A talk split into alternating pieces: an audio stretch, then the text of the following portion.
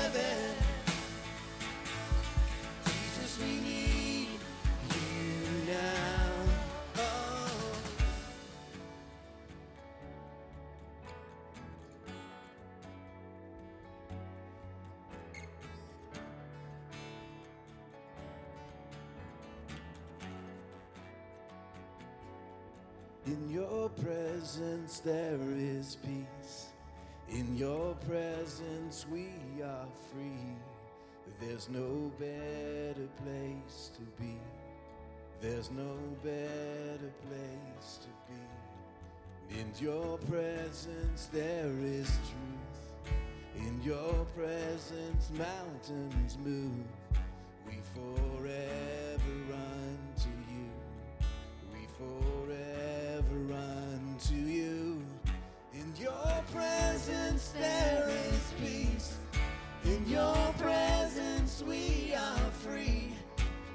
no better place to be.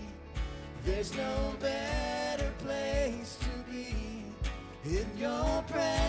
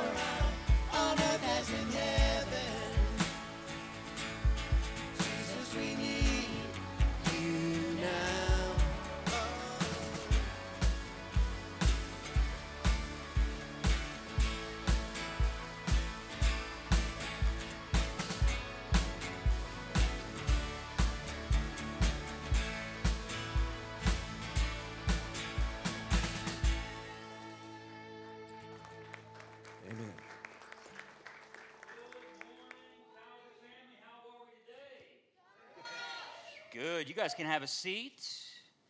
Hey, welcome to church today. Um, it's warm in here, it's cold outside. Winter is upon us. Some of you are mourning that, and some of you are celebrating. I don't know. But uh, we're all here together so we can um, just uh, put our uh, preferences aside, shall we? All right. So, hey, um, so I'm not usually the one who does this, but I pretty much have a clue as to what we're supposed to do. So, if you are brand new here today, I just want to say welcome to Calvary. My name is Chad. I have the opportunity of being the lead pastor here and love doing so. Haven't been here quite a year. So, if you're new, just consider me new, and we're friends because that's true. So, uh, if you came in, hopefully you received one of these cards, a connection card. At the bottom of your connection card, there's like a little tear off. We would love to get to know just a little bit more about you and also receive your prayer request.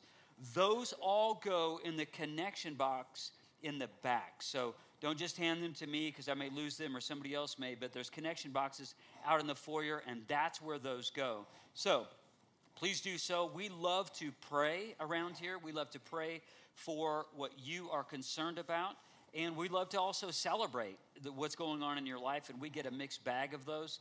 So that is always, always good. So, also, one of the things that we do around here is we believe in generosity. We believe in giving. We want to give back to God what is God's to begin with. So if you are someone who's going to give, whether to missions or also uh, just a tithe or offering to the church, you can do that through the church's website, the text to give, which is also on your card here.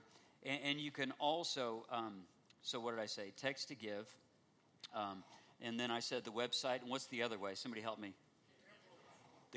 Good old fashioned envelope system, right? In the connection box. I didn't forget, I was testing you. Yeah. So if you're clapping, that means you're putting your, your money in the box. Is that, is that what that? Okay, okay, good, good.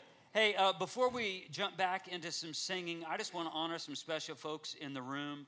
Friday was Veterans Day, so if you're a veteran and uh, you have served uh, our great country in that way, would you stand right now so we can honor you in your service? Thank you so much. Thank you for your service and sacrifice from, from our heart to yours.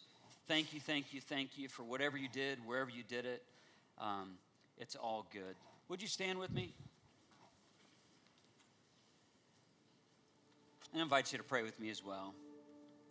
God, we just come back into this, this spirit of worship through singing. And God, I just I thank you for times like this where you meet us right where we are. And Lord, that everything that's going on in our world and everything that's going on in our individual worlds, God, you, you are fully aware of all these things. So, Jesus, please, in this moment, as we sing these songs of praise and worship back to you, God, let us sense and feel your presence. Let us leave this space today when it's time for us to go different in the way that we became. Amen.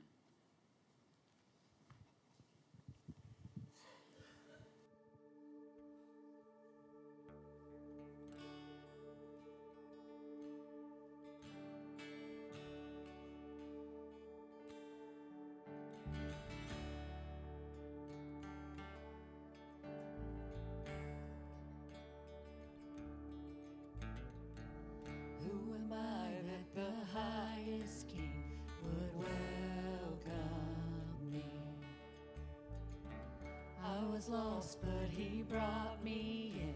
His love for me. Oh, his love for me. The sun sets free.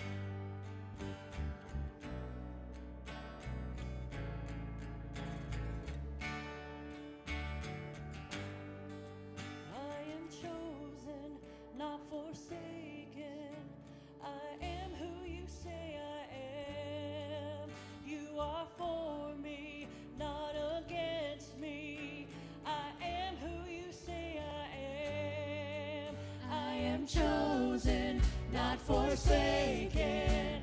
I am who you say I am. You are for.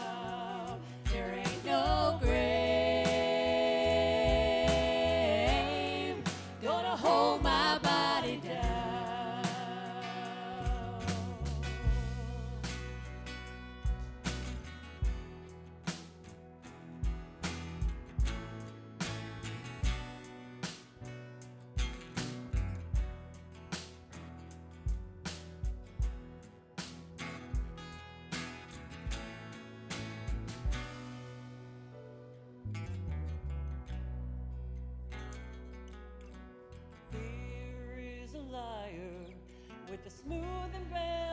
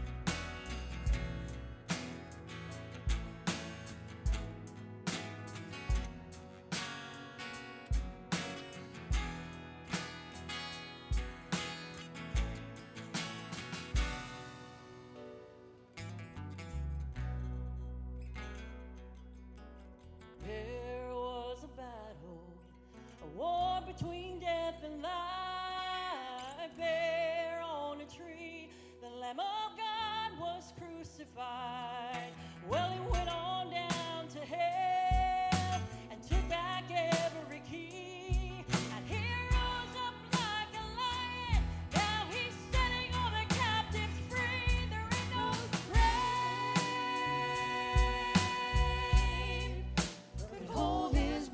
down.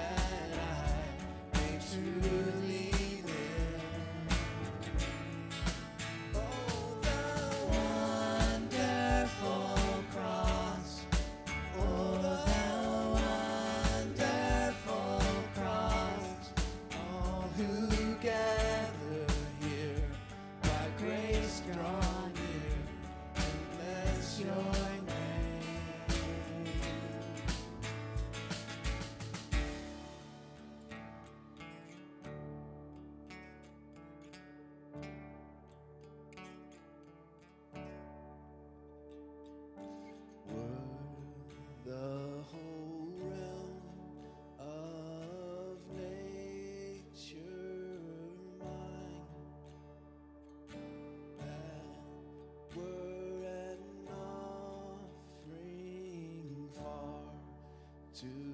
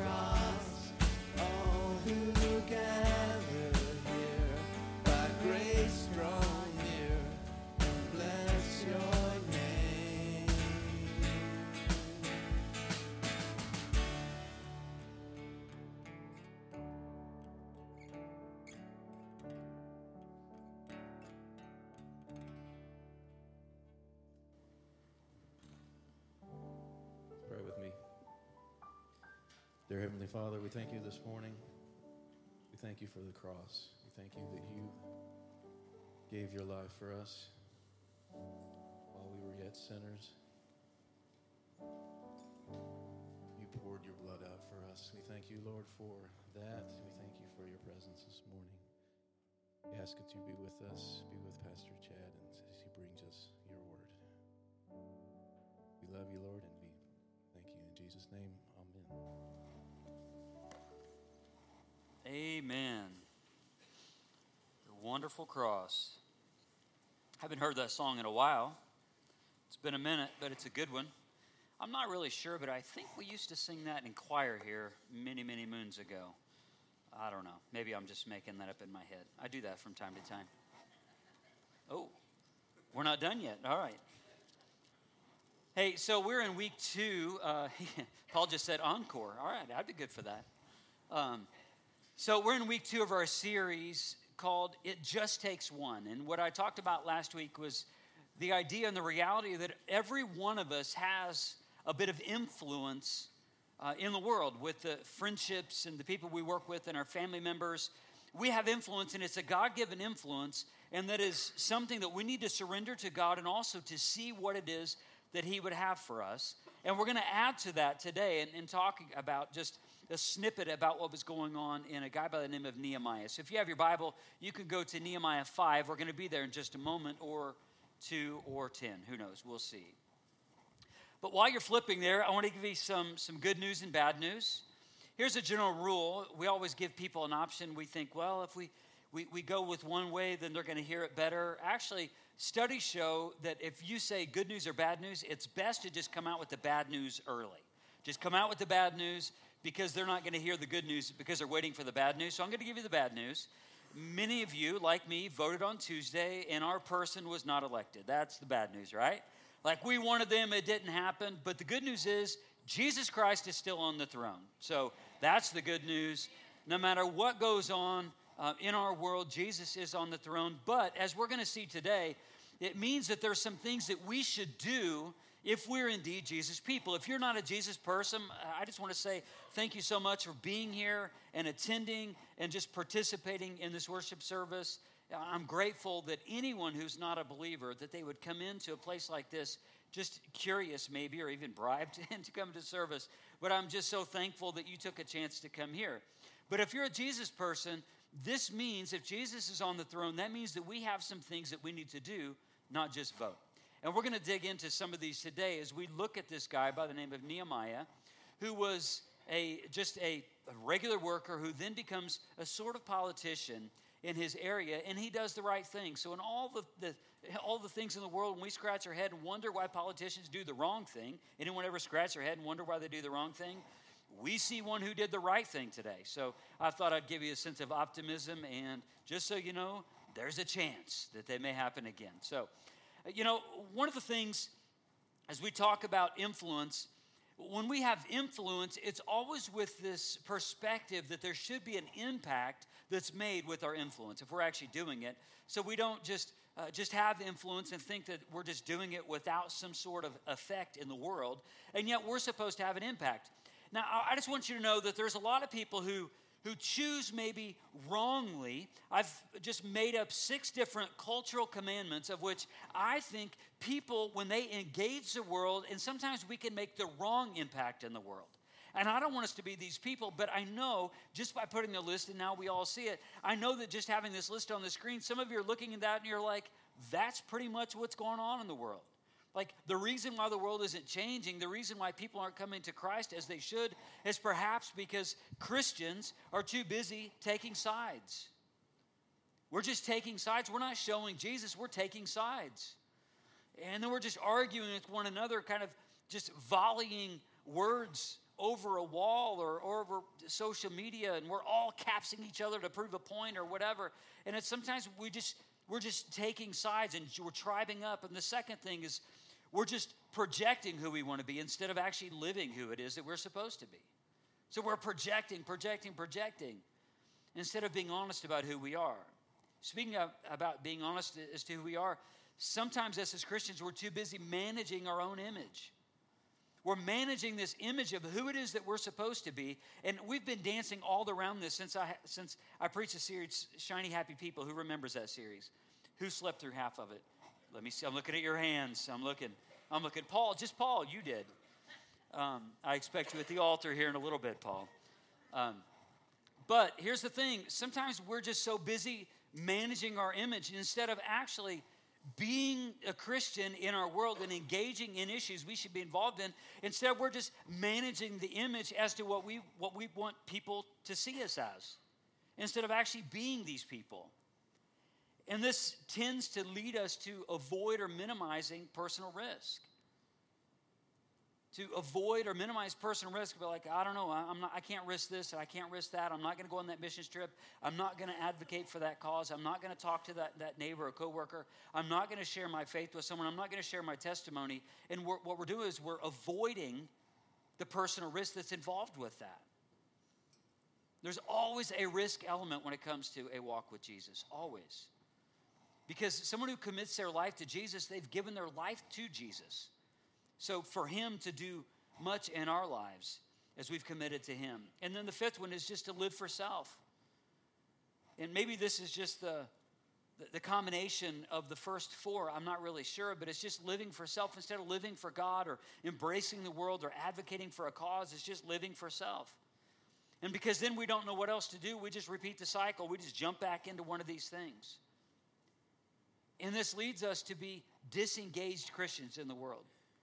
I'm so thankful that, that we have people who've gotten it right, who have gotten it right, is what we'll see with Nehemiah.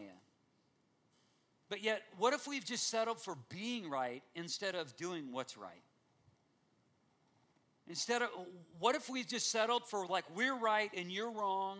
And we have our denomination and we're better than that other denomination and, and we're better than those people and we've got it figured out and the world's going the way of the world and we know where it's headed. What if we've just settled for being right instead of doing what's right?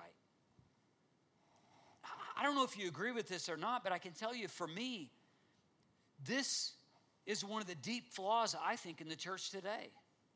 Our church and other churches. I'm not saying the capital C church to kind of put that off on another, another group. I'm saying even our church. I think we get this wrong sometimes. We've settled with being right, like we know some scripture, we know some doctrine. We've, you know, we've sat in the seats for a while. We, we know some Bible stories. We know how the story ends. And we've settled for being right instead of doing what's right. The bottom line for today is this when Jesus saves a soul, he illuminates the eyes to see social problems and offer real solutions. When Jesus saves a soul, he illuminates the eyes, connecting with us being the light of the world that I preached last week. He illuminates the eyes to see social problems and offer real solutions. And for us to engage in these real, real solutions, like Nehemiah did. Here, here's a quick synopsis of Nehemiah. Nehemiah, I just made that up. Nehemiah. Um, Nehemiah was a cupbearer to the king, which means eh, back in his old job, he tested the wine and food of the king. And he was there to basically save the king's life because if the wine was poisoned or the food would be poisoned, he would die instead of the king. That was kind of the deal. So it came with a high level of trust. If you're the cupbearer to the king, obviously you're on you're really close to the king, and he's in essence trusting his life to you and to your judgment. So Nehemiah was close to the king and he heard this word about his people. He's a Jewish man. He hears the word about his people back in Jerusalem that the walls of the city of Jerusalem were down, which was a really big deal for them. They didn't have an army, they didn't have a police. It wasn't like it wasn't like here their walls were their protection. And he heard that the walls were down. He heard about the, some of the spiritual condition of the people too. So for him, he was moved. He was moved by God to go to the king and ask the king boldly, he said, Would you allow me to go back to my homeland to help restore the walls? And then he even tells, he tells the king, he says, If you allow me to go back, I'll, once, the, once the walls are built, I'll come back and serve you. So he wasn't looking at some long term political move to where he's now going to go live in the lap of luxury as, as what he'll, he would be considered the governor in that area. It's different than the governor of a state, but the kind of the governor of an area. Instead, he did what we want all of our politicians to do eventually, right off into the sunset and pass it on to somebody else. So he decides, or he tells the king in the, in, that he'll come back, and the king says, Go, absolutely. Not only that, the king actually sends some of his resources to help the work. But it just takes one, doesn't it? It took Nehemiah to go boldly before the king, to step out in faith, to go there to see the problem. Everybody else saw the problem, but they weren't doing anything about it. The people who lived in the city, they didn't do anything about it. The city, they just, I believe, they just became blind to the issue. They just see the walls down there like, oh, the walls are down. Oh, now more walls are crumbling. Oh, those walls are crumbling. And I think that they had just stopped seeing the issue. And God did what God does many times He sends somebody else into an environment to help them to see the issue. And that's what we see here in Nehemiah. We're going to jump into verse 1. Now, the passage of scripture that we're going to go through is lengthy, so I'm going to do things a little different than I normally do because we're going to go through 19 verses. And we're going to extrapolate four different points from it, and I'm just going to read the passage. I'm going to give you the point, read the passage as we go along instead of reading all 19 and then reading them again and again and again. So I think you'll pick up what I'm talking about in just a minute. So, the first thing, if you're a note taker, if you have one of these handy dandy things like I do, you're going to see that the great outcry erupts over economic inequality. That there's a great outcry that erupts over economic equality. Verse 1, Nehemiah 5 says this Now the men and their wives raised a great outcry against their Jewish brothers. Some were saying, we, and our sons and daughters are numerous. In order for us to eat and stay alive, we must get grain. Others were saying, We're mortgaging our fields, our vineyards, and our homes to get grain during the famine. Still others, now this is a third different group of people, still others were saying, We have had to borrow money to pay the king's tax on the fields and vineyards, although we're the same flesh and blood as our countrymen, and though our sons are as good as theirs. Yet we have to subject our sons and daughters to slavery. Some of our daughters have already been enslaved, but we are powerless because our fields and our vineyards belong to others. So, this, this great inequality, it's an economic inequality that the king is demanding taxes and there's no relief coming, and the people aren't relying on each other. Instead, it's every person for themselves. And now, if we're to break this passage down a little further, you'd see the three different group of people. They tell you really what the, what the situation is. So, in verse 2, it says, Some were saying, We and our sons and daughters are numerous. In order for us to eat and stay alive, we must get grain. In other words, they didn't have land of their own. So they were dependent on someone else altogether because they didn't have land. They didn't have livestock, they didn't have land, they couldn't farm, they couldn't feed themselves. They were relying upon somebody else. The second group of people, verse 3 Others were saying, We are mortgaging our fields, our vineyards, and our homes to get grain during the famine. So these people did have land. They had some livestock and they, had, uh, they were able to do some agriculture to feed themselves. And yet they're having to mortgage their fields because of this tax. And there's a big problem because, again, in this time, they should be able to rely upon one another, but instead, it's every person for themselves. Another group of people, verse 4. Still others were saying, We've had to borrow money to pay the king's tax on our fields and vineyards. Although we are the same flesh and blood as the countrymen, and though our sons are as good as theirs, yet we have to subject our sons and daughters to slavery, to debt slavery. It's different than the slavery that happened in the United States. It's different. It's debt slavery. In other words, they would have to subject their sons and daughters to somebody they owed money to, and then their, their kids would work off that debt. And then once they worked off the debt, then they would be able to come back, come back to the home. That was the idea. And this was kind of built into their way of life at the time. And it says in the scripture at the end of verse 5 some of our daughters have already been enslaved, but we are powerless because our fields and our vineyards belong to others. In other words, we don't know a way out. We don't know a way out. This isn't the reason why Nehemiah went there. Nehemiah went there to help restore the wall, but once he, he, he got into the city, he realized that there's some other things going on. That there was inequality that wasn't because of the tyrants over them, instead, it was within his own people that they were actually mistreating one another. And although people, some people had a lot of wealth and some people didn't have wealth, and now they're even having to enslave their kids to pay off these debts. So Nehemiah steps into this situation, and it's not even the, the, the first reason why he even went there.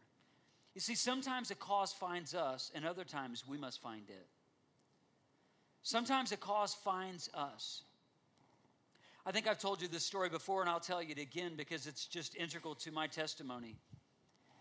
When Marla and I came to Calvary in late 2000, I believe, either that or early 2001, we were both saved, and we were very eager when once we came in the doors, and we weren't the we, we weren't the type of people to just come in and sit and just kind of wait for everything to be handed to us. Instead, as soon as we came in, we wanted to get involved.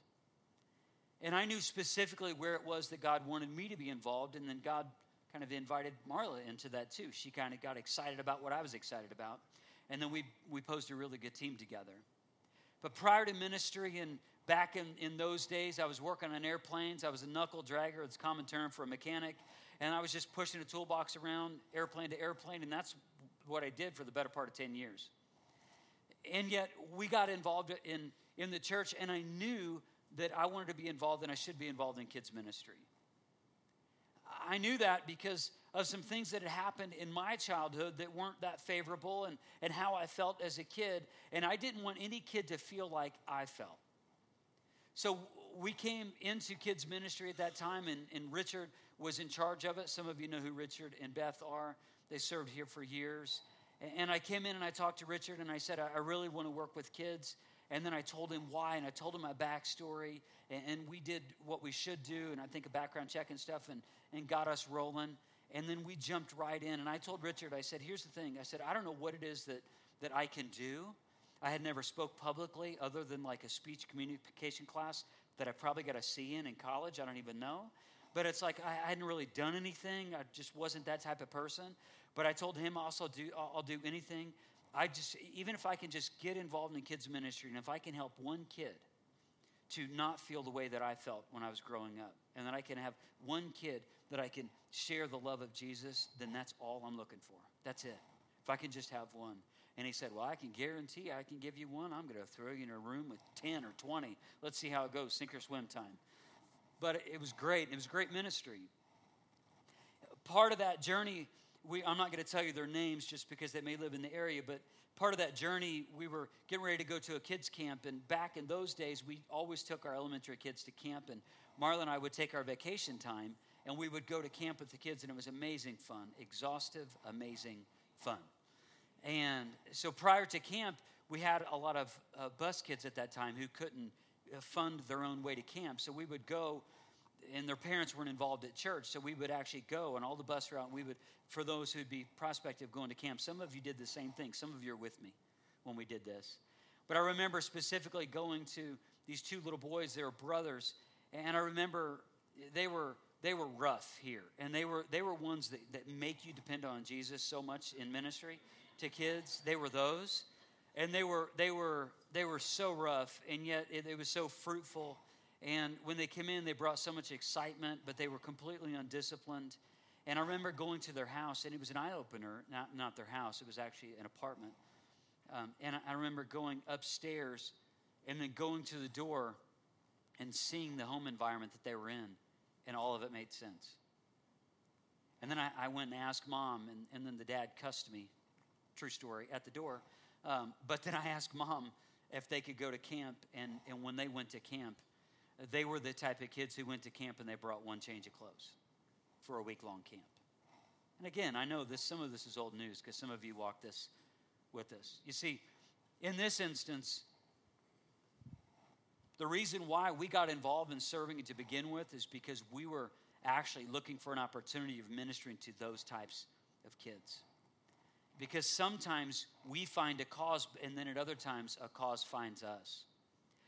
And you know, I just want you to know that that serving in those aspects put us in an amazing situation to be used by God. And the reason why I'm here today is because I said yes in serving, and Marla said yes to serving in kids' ministry.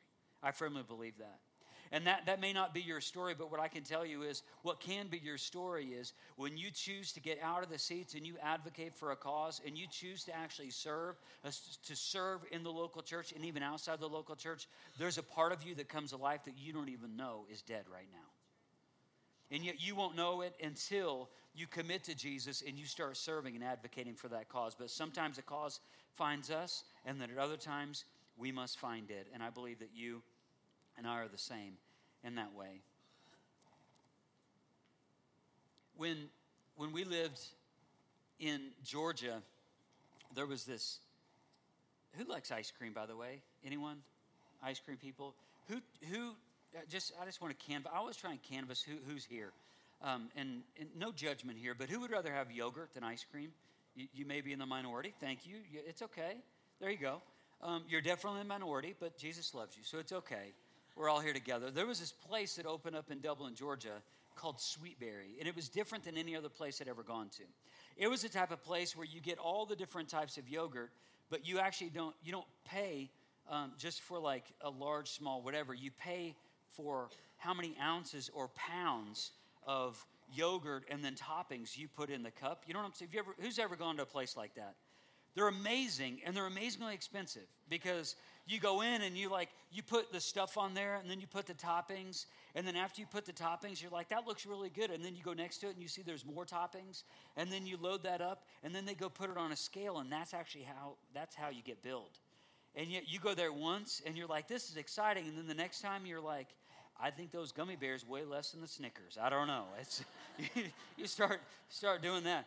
But but Sweetberry was was really interesting too because when you would go in, they had all these different types of yogurts, and they have these little bitty pink spoons, and they would allow you just like a little sample size, and you could sample as much of the yogurt as you wanted, and it was amazing. And I don't even know how they didn't keep from going broke because people like me were like, "Oh, I get curious about all of them," but you, you'd always take the pink spoon and then you would sample it, and, and then the idea was that you would buy it, and then you would do uh, do the thing right. You see, but there has to be a point where you stop sampling and you just buy in. My hope and desire for you is that maybe you've sampled serving in the community, maybe you've sampled serving in the church, that you've been just enjoying the pink spoon, but that you'd be doing away with the pink spoon and that you would actually buy in to start serving. Not just within this space, but also outside of this space. Being a person like Nehemiah, who takes it upon himself, though he goes there for a cause, but he's so invested in it that although he goes there for one reason, he's willing to, to invest in another area. Let's continue on in our story. Verse 6 through uh, the beginning of verse 12 says this When I heard their outcry and these charges, I was very angry. This is Nehemiah. He says, I was very angry.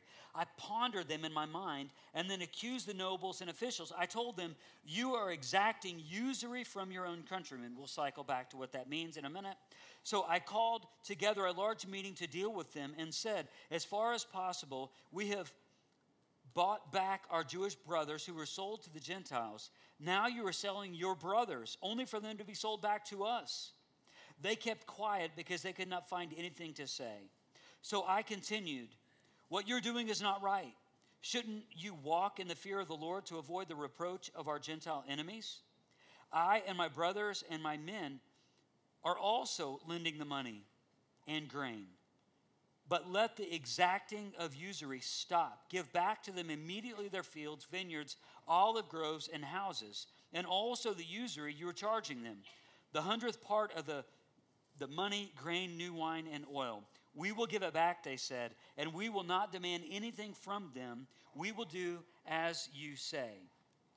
So you have these poor Jewish people who are trying to pay taxes. Some of them don't have land. Some of them do have land, and they're having to sell their grain, and they're having to give their grain back, to give their grain away to pay off their taxes. And then you have others who have no grain and perhaps no land to farm, so they're actually sending their kids off to debt slavery just to pay their taxes, to pay this usury tax.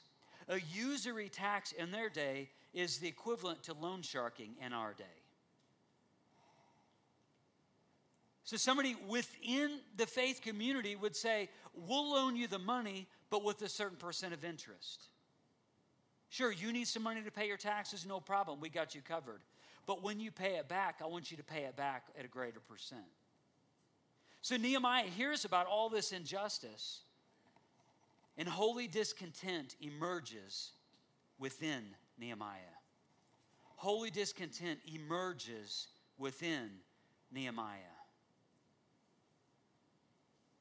He's thinking to himself, this must stop.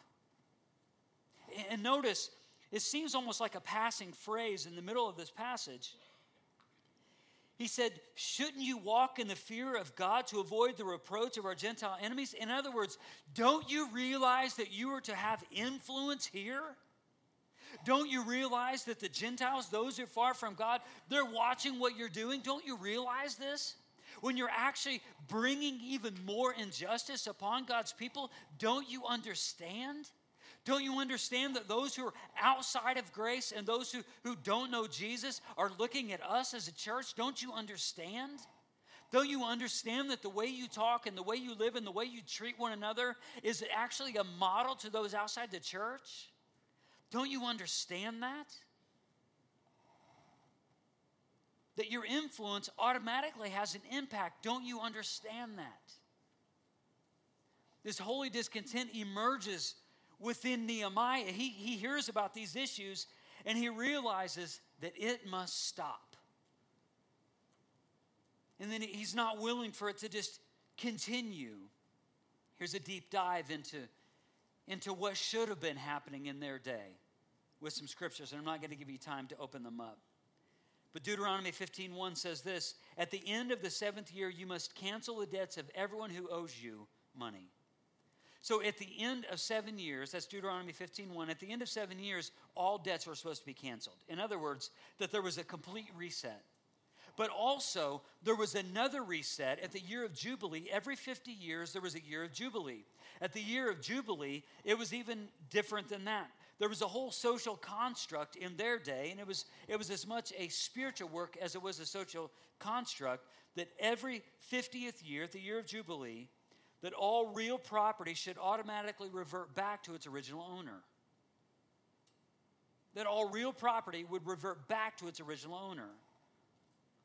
That's Leviticus 25:10 tells us that.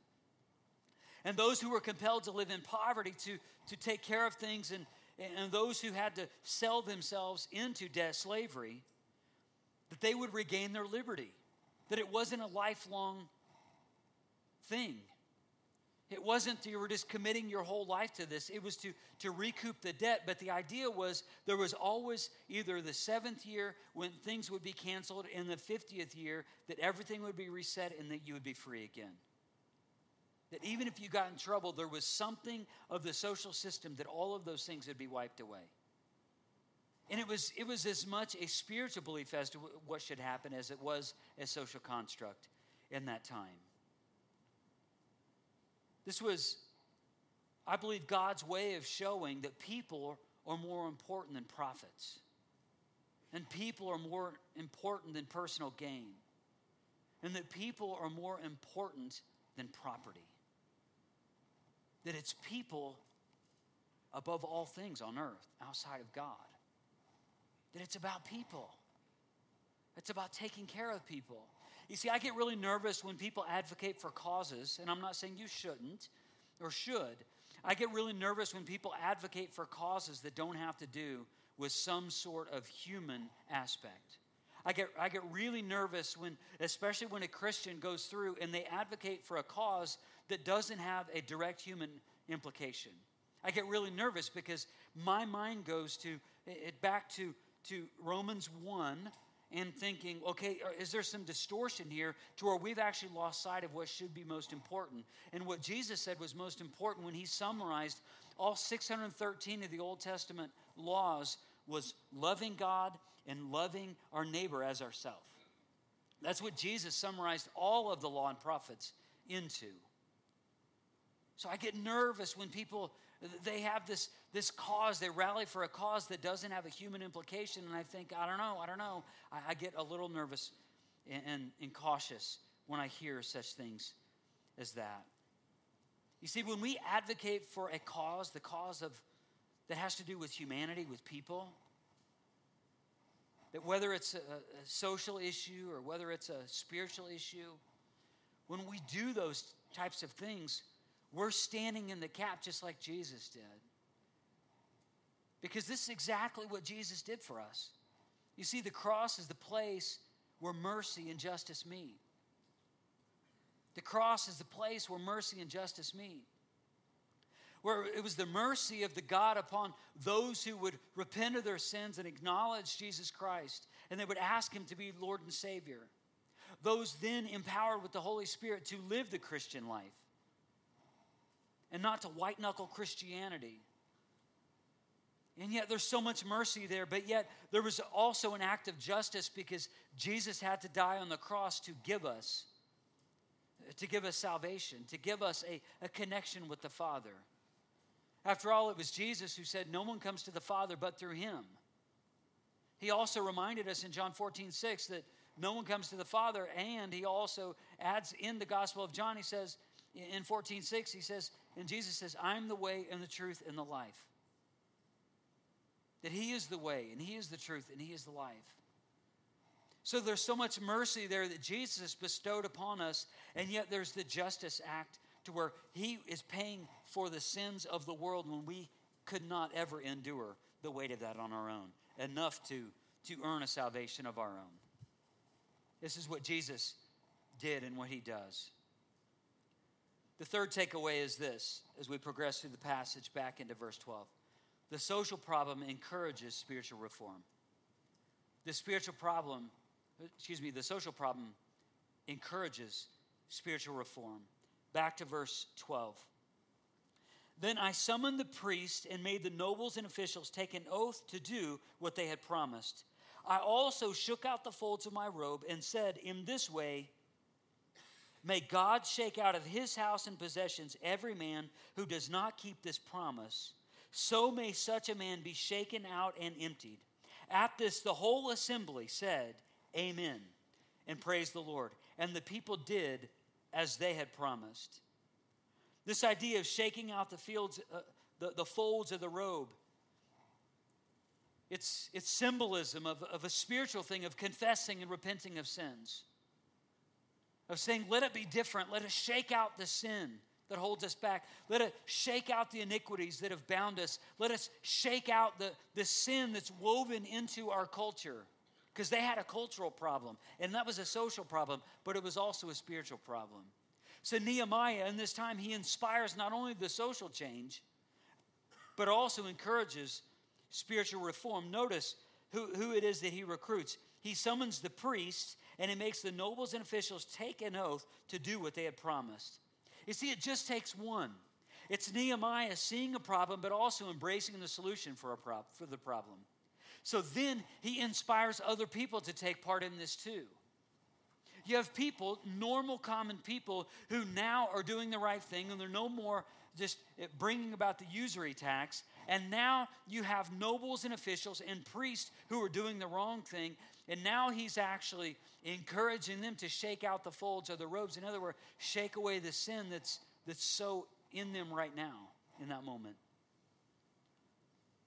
So it was a, it was a physical act showing a spiritual commitment. There's a couple passages that, that touch here. And 1 John 3:17 says this, if someone has enough money to live well and he sees a brother and sister in need but shows no compassion, how can God's love be in that person? In other words, if you see a problem, if you see something going on, this, it's the spiritual text of 1 John 13 is informing of what we should be doing socially, what we should be doing personally. And, the, the question is rhetorical. He says, So if, if someone has enough money to live well and sees a brother and sister in need, in other words, they have all they need and more, and yet you see somebody else in need and you don't respond with compassion, that what he asks and poses, how can God's love be in that person? Like, how can that be? Another passage from the Old Testament speaks into this Isaiah 117 very boldly. Isaiah says this in the way that, that Isaiah engaged much of his ministry. He says, Stop doing wrong. Doesn't get much more clear than that, does it? Learn to do right. Seek justice, encourage the oppressed, defend the cause of the fatherless, and plead the case for the widow. In other words, social problems should bring also about some spiritual reform. What might this mean? What this might mean is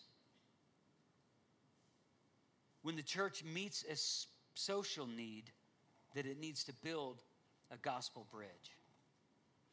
That when we meet a social need, it builds a gospel bridge.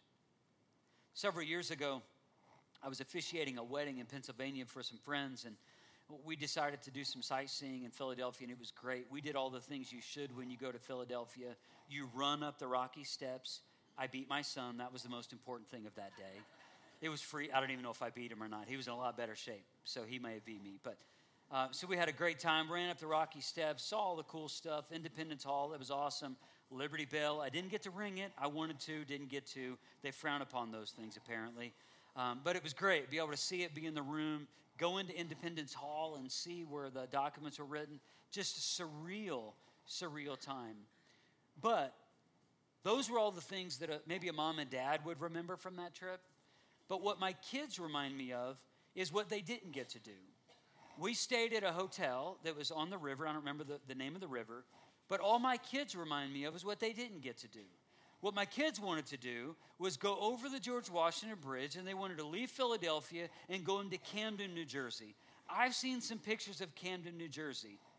There's no real reason to go to Camden, New Jersey, by the way but they just really wanted to go to New Jersey. So when we talk about Philadelphia, they're like, oh, yeah, I remember that trip. That's when dad wouldn't let us cross the George Washington Bridge to go into Camden, New Jersey, so they could click off one more state off their list. That's all they wanted to do was cross that bridge and go into Camden, New Jersey, and they've forgotten everything else. And I just say this as, as a little therapy for myself because we had a great time, but all they remember is that. And we have great fun, and every time we're together, and that's mentioned, they, they remind me of that. And yet, Philadelphia has the George Washington Bridge that connects Camden, New Jersey. When, when we go out and we decide as a church, where we're, we're on one side of a cause, and we decide that we're going to advocate for another when i say church i mean even as individuals not as a group when we decide that we're going to step out and advocate for a cause we then are building a gospel bridge. So when we do so, we're not just jumping into a cause. We should be thinking, how can we use our influence to make an impact for the gospel? I'll say it in this way we must be willing to step outside our church safety nets and cross the street into real life, to real world issues to share the gospel of Jesus Christ. To step outside our church safety nets, the place where we feel the most comfortable in here, and cross the street wherever the street may be, into real world issues to share the gospel message. You see, I believe there's different ways of looking at issues in the world. And I just want to just show you uh, by an example, illustration, a couple different approaches. The first approach, if you're taking notes, is, is the fortress approach. Is this the church often takes a fortress approach. So what we do is, and the fortress approach is we we sometimes just choose to build a wall between us and the world. And I understand why sometimes we do that. We choose to, to build a wall, protecting our kids, protecting everything that we hold to be sacred and everything that we value. But yet, if we just continue to build a wall between us and the outside world, how in the world can we advocate for things outside of, of our world? And yet, sometimes we take the fortress approach where we just think, well, I just need to be walled off. We're safe in here. My kids are safe in here.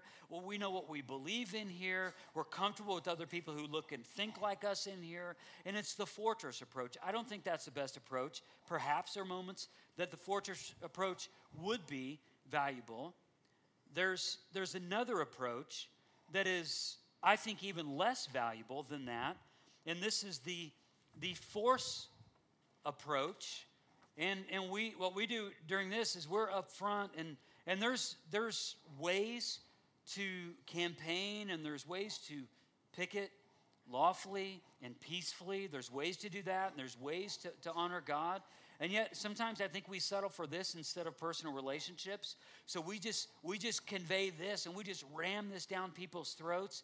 And we don't think about what that looks like for an unbeliever looking at us as we're trying this forceful approach.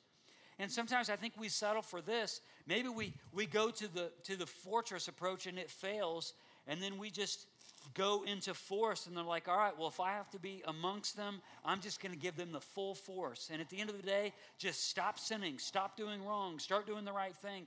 And I think that forceful approach isn't as good as what it possibly could be. And then there's another approach that is the fragrance approach. And the, the fragrance approach is it's a little bit more subtle. You're gonna some I smell something over here, so I just want to help you guys out a little bit. There you go. Oh yeah, I gotta do that. Sometimes sorry. I know, I know. But you smell good now. Sometimes we we maybe need to choose a little different approach, and it's a less aggressive approach. The fragrance approach is it's not as in your face. It's, it's not as much as, as what I talked about last week as, as light. Sometimes it's just salt, but instead, what it does, it, it just it, it's subtle and it's more long lasting. And it takes so it takes whatever is wrong and it just maybe just woven in in more of a subtle approach of turning things that are wrong into making them right. And yet, even in saying this, I know that we've seen we've seen the fortress approach.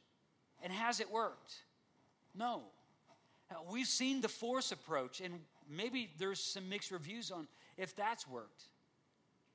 But perhaps a better approach would be more of the fragrance approach to where it's more subtle. It still gets the job done.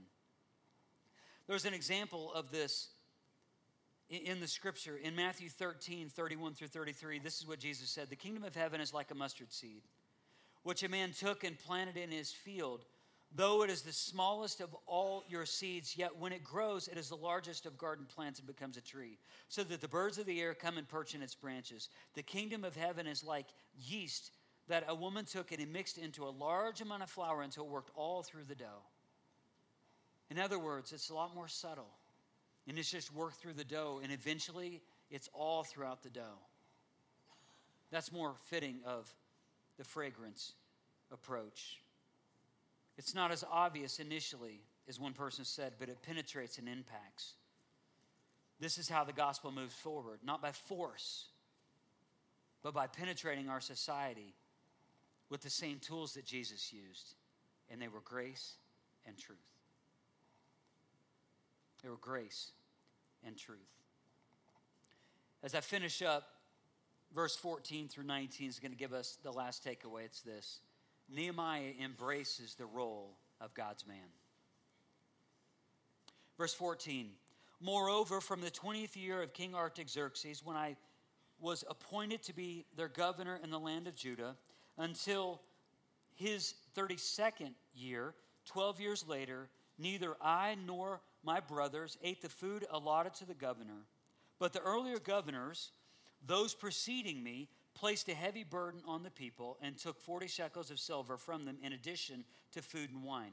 Their assistants also lorded over all the people, but out of reverence for God, I did not act like that, Nehemiah says.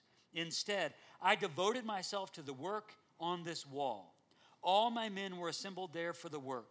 They did not acquire any land. Furthermore, 150 Jews and officials ate at my table, as well as those who came to us from the surrounding nations. Each day, one ox, six choice sheep, and some poultry were prepared for me. And every 10 days, an abundant supply of wine of all kinds.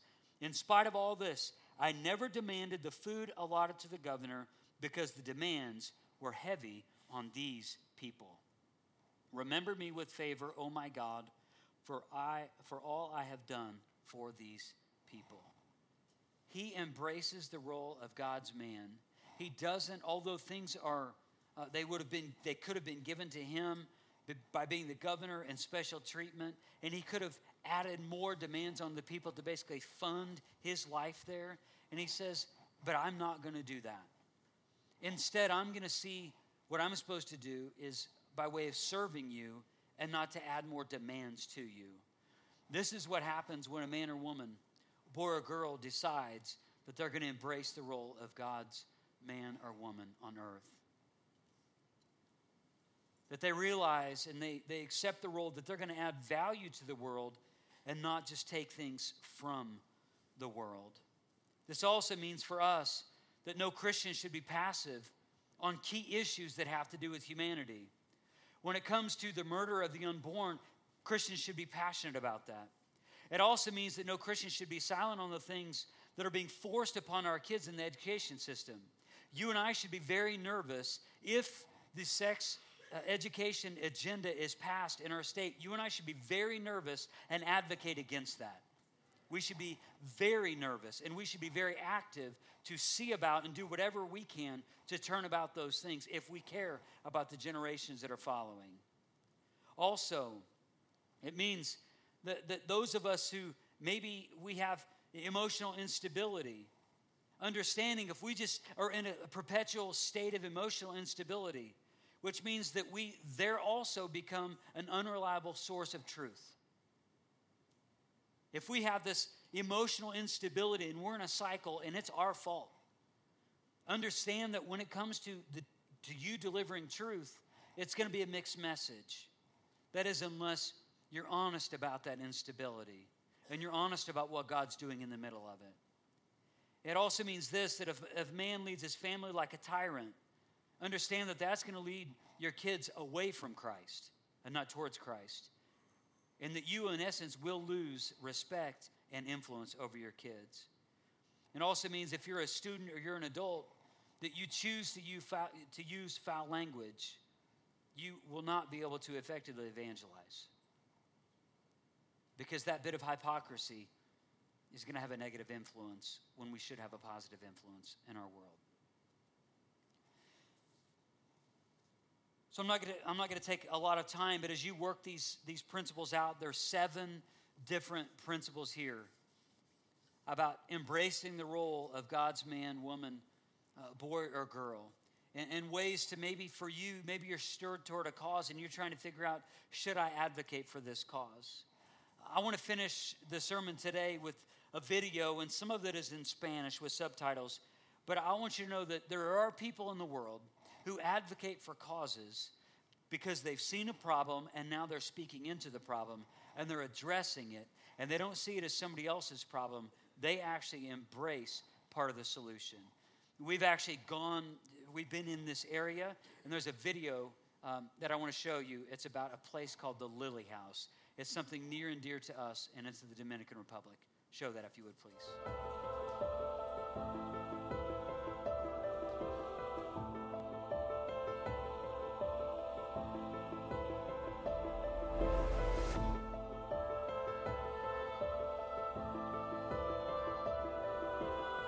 The number one reason women go into prostitution in the DR is simply to provide food for their children. We've seen women in their 40s and as young as 12 years old on the street. There are currently between 60,000 to 100,000 women working in the sex trade in the Dominican Republic because they feel they have no other way to provide the basic needs for their children.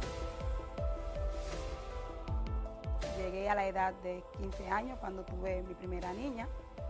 De ahí la situación fue empeorando, no encontraba trabajo.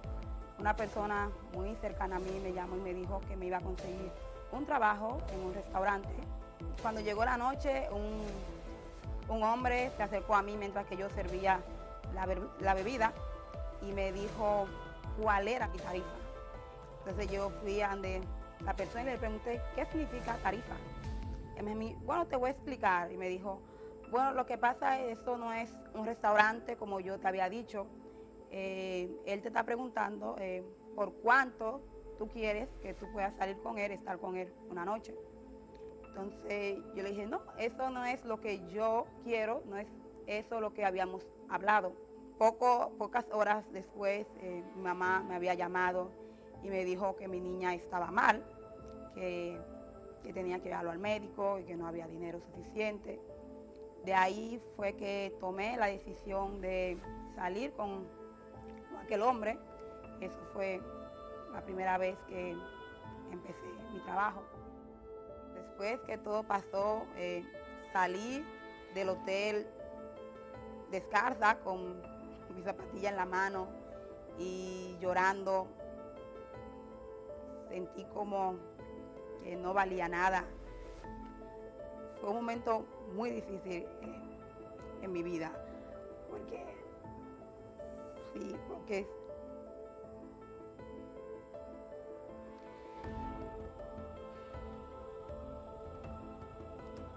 porque en ese momento aún pensé que si me mataba o me quitara la vida fuera mejor.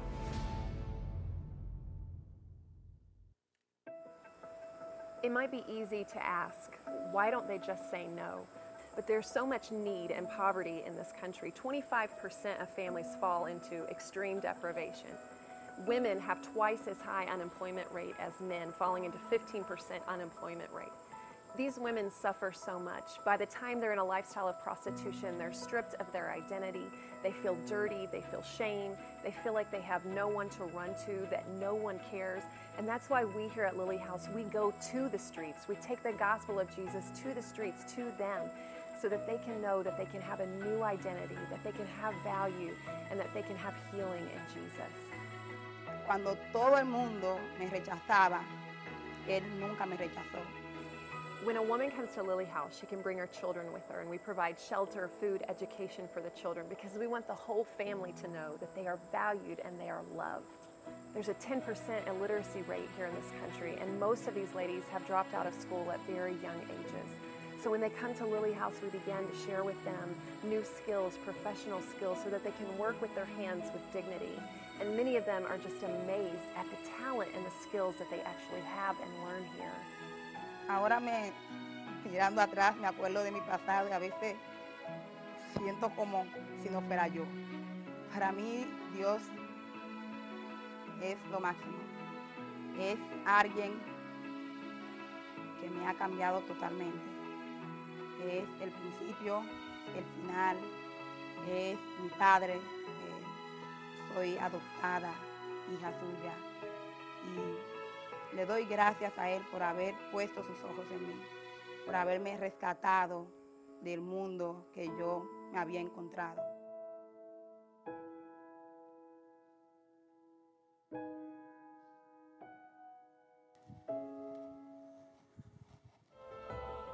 So there's been several times to where we've been able to, be around the Lily House is actually a compound, and you, wouldn't even be able to know that it's even there unless, of course, you had heard about the ministry from someone on the inside. So we know near about where that ministry is, and it's just amazing that you have an American. I believe she went there on a missions trip, and just a mission trip that we've gone on many missions trips all throughout that area in the Dominican Republic, and yet she goes there, hears about this issue, and it's the issue of, of prostitution that is is a real problem in that whole area because around Boca Chica, all the way from the capital city, all the way down to where where the Lily House is, is just like a thoroughfare for prostitutes because uh, people coming in and wealthy people coming in and taking trips, but everybody knows that it's there. She comes in on a missions trip, hears about the problem, and then embraces a solution.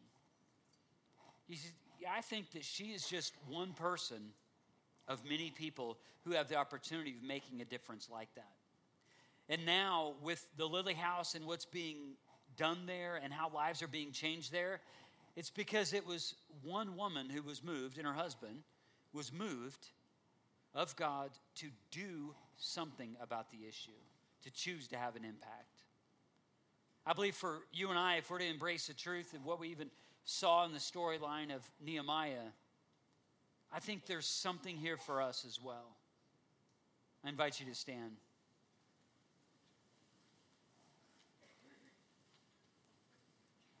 You know, at the end of the month, we're going to take our, our faith pledge promise for next year. And, and that's great. And we, we fund great work, similar work, like in different parts of the world. But in no way does that mean that's all we do is just send some money out to go do some things.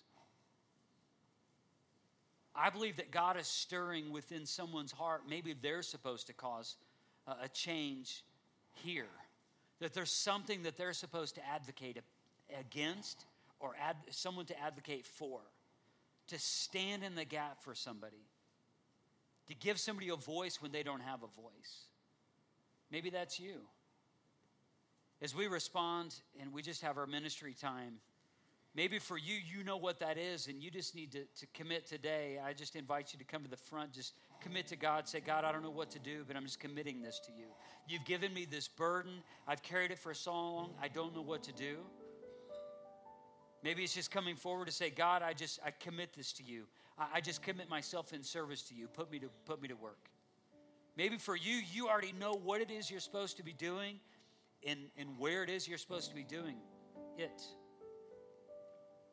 And maybe today is just the day that it's just your line in the sand to say, from this day forward, I, I'm going to do it.